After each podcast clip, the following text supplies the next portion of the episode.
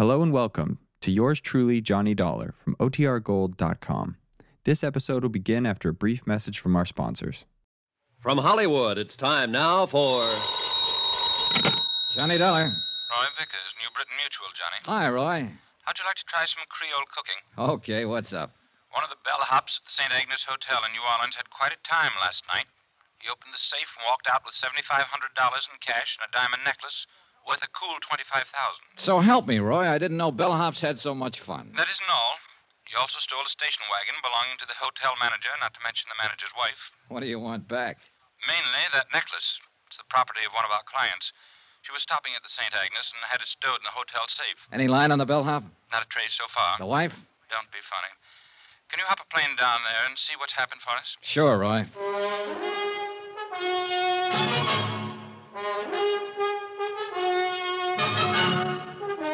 Tonight and every weekday night, Bob Bailey in the transcribed adventures of the man with the action packed expense account, America's fabulous freelance insurance investigator. Yours truly, Johnny Dollar.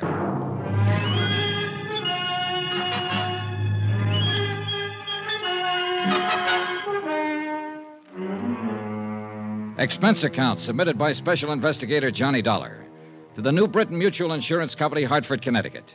The following is an accounting of expenditures during my investigation of the Valentine matter. Expense account item one $175 and no cents. Airfare and the incidental costs it takes to get from Hartford to New Orleans.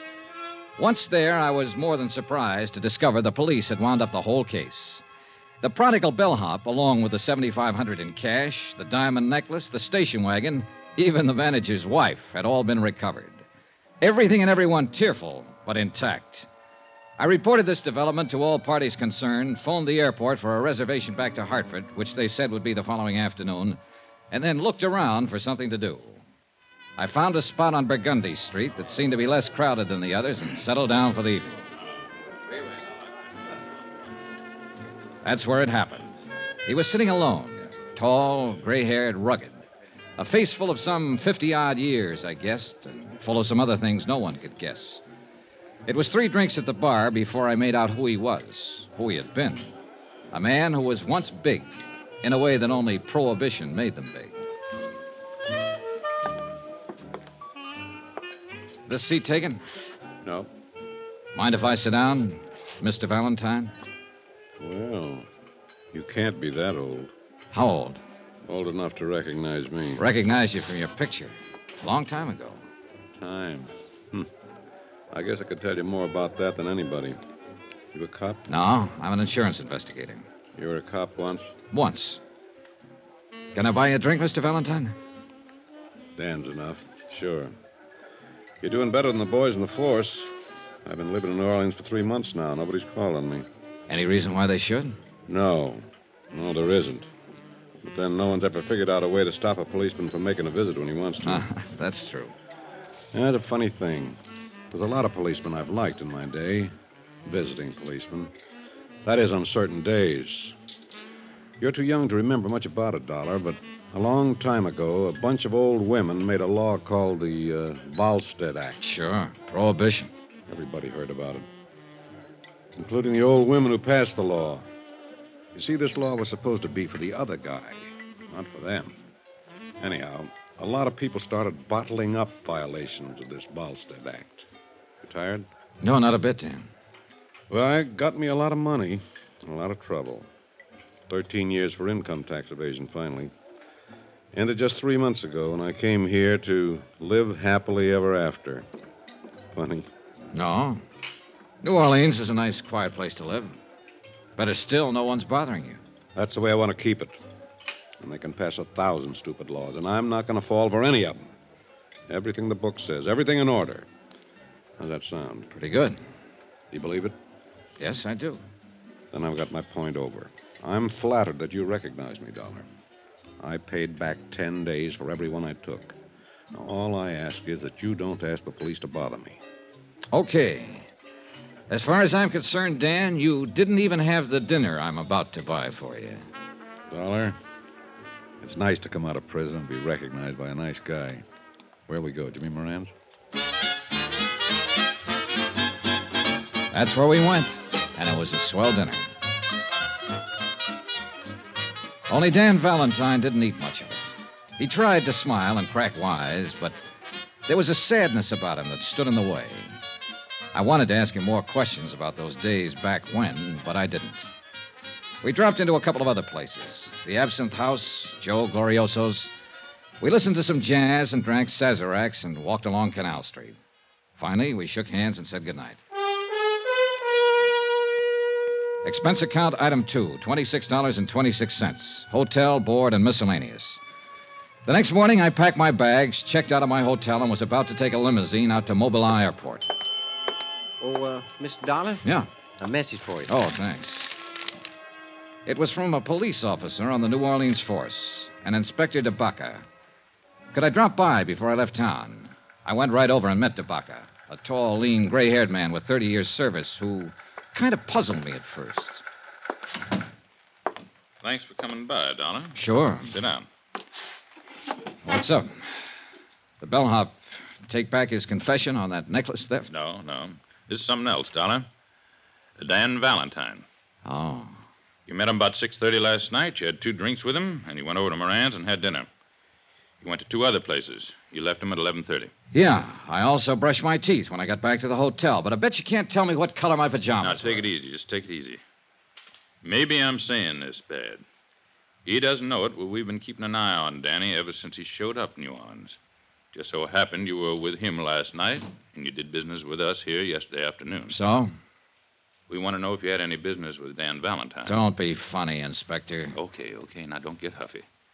Let me put it this way Dan came to New Orleans three months ago, bought a house out in Jefferson Parish. He hired a housekeeper, bought himself a little car, took up fishing every afternoon or just walking. Nothing wrong with that. No, of course there isn't. We liked it fine. The boys in the car drive by now and then to look at him. Just look. No questions, no knocking on the door. When we see Danny in town, we turn the other way. Just look, you see? Sure. Now, he doesn't have any visitors. No old pals from Chicago or New York or Detroit come to see him. He lives alone. And he likes it. That's what he told me. You're his first visitor. Now, I just wondered. You wondered wrong, DeBaca. Okay, okay. I had to ask about it. You know how it is. Yeah. Excuse me. Yeah. Yeah? Okay. Right on cue. Your pal just stopped a couple of bullets. Huh? Danny Valentine. Come on. According to the uniformed officer who had put in the call, a newspaper boy had found Valentine lying on the sidewalk and roused the neighborhood. One of the residents had carried him inside. The ambulance crew stood by the bed as we came in. Valentine was lying on his back, the white chenille spread under him changing to a deep red. Two bullets had ripped ragged holes in one shoulder through flesh and bone. But he was just as self contained as ever. I got the idea you were going to stay out of trouble, Dan. I didn't know I was in any trouble. Hiya, Dollar. Okay. You went to the police after all? No. The inspector called me in. About you, Dan, but let's forget that for now. How'd this happen? This? Cleaning my gun. You're a loser, Dan. You're not supposed to have a gun. Oh, you know me and the law. We sometimes didn't hit it off. Odd, where is the gun? What gun? The gun you were cleaning when you were walking down the street and shot yourself. I swallowed it. Now, look. Somebody's taken a couple of shots at you, Dan. Nobody can tell us anything about it but you so far. We don't want you murdered. Well? Okay, boys. Get the ambulance back. Wait a minute, wait a minute. You're hurt. You're going to the police hospital. No, no. I've served my time and I'm clean. Being shot at, even in this state, doesn't make you a criminal. Dollar, Yeah, Dan. do me a favor. Would you phone a private hospital and have me taken there?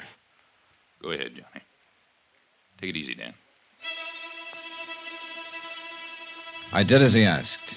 A crew from one of the large private hospitals was out there in a matter of minutes. And an hour and a half later, Dan Valentine was operated on and the bullet successfully removed from his shoulder. I waited around until he was taken to a private room, and Inspector DeBaca waited with me. Dollar, Yeah, why don't you go back to Hartford? This isn't any of your business. I know. My plane takes off at four. I'll be on it. Why are you waiting around here? Oh, to see how he is, I guess. Your pal of yours? I just met him last night. You know that. But you're waiting around. Yeah. You want me to tell you why you're waiting around? You want to make sure he's okay. You met him last night, and outside of what you ever read or heard about him, you don't know him from a load of coal. But you want to make sure he's going to be all right.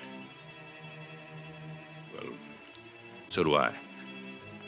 Because in that room and on that bed lies quite a man. That about summed it up. No matter what he had been or what he had done, Dan Valentine was quite a man. It was the same thing that had caused me to go over to him the night before and start a conversation. The same thing that caused me to believe his plans for living a quiet life in New Orleans. He came out of the anesthetic a half hour later and he sent for me. Hi. Hi. They say it's going to be okay. Oh, sure, sure. This is nothing. I just wanted to thank you for giving me a hand. Tabaka could probably help you more. All you have to do is tell him who shot you and why. I shot myself, and just for something to do. Look, Dan, I have a fair idea of how tough things were for you and how tough they can be now. But Inspector Tabaka understands it, too. He'll do everything he can to help you. But you have to help him, Dan. Tabaka's a good boy. You- You're right. You'll tell him who shot you? If there was any way he could help me, I'd let him know first. I'll handle this myself. Guess you'll want to be getting your airplane. Yeah. Good luck, kiddo. Same to you. I went back to my hotel, picked up my bags, and took a cab to Moisant Airport. My plane had developed engine trouble, and there was going to be a five hour delay. I killed time at the bar and in the restaurant and just standing around looking at the field at night. By that time, the newspapers carried the story of the attempt on Dan Valentine's life. It was as skimpy as the story Dan had told himself, and it troubled me. Uh, Mr. Dollar. Yeah. Long distance call for you from Hartford. Uh, you can take it right in there. Oh, thanks.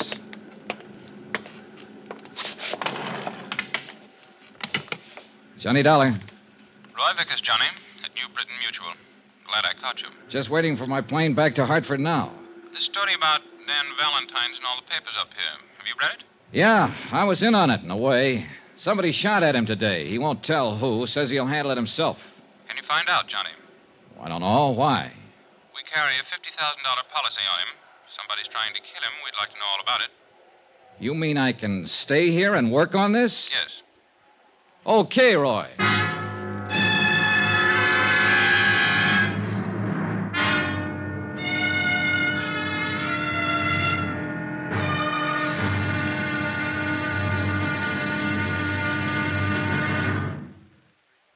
There'll be another intriguing episode in our story of the Valentine matter tomorrow. Tomorrow, all the King's men that could be the New Orleans police force try to keep one man alive.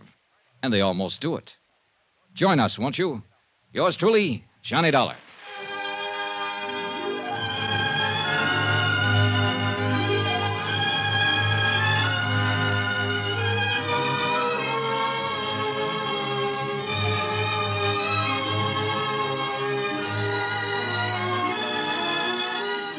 Yours truly, Johnny Dollar, is transcribed in Hollywood. Written by John Dawson, it is produced and directed by Jack Johnstone. Be sure to join us tomorrow night, same time and station, for another exciting episode of Yours truly, Johnny Dollar. Roy Rowan speaking.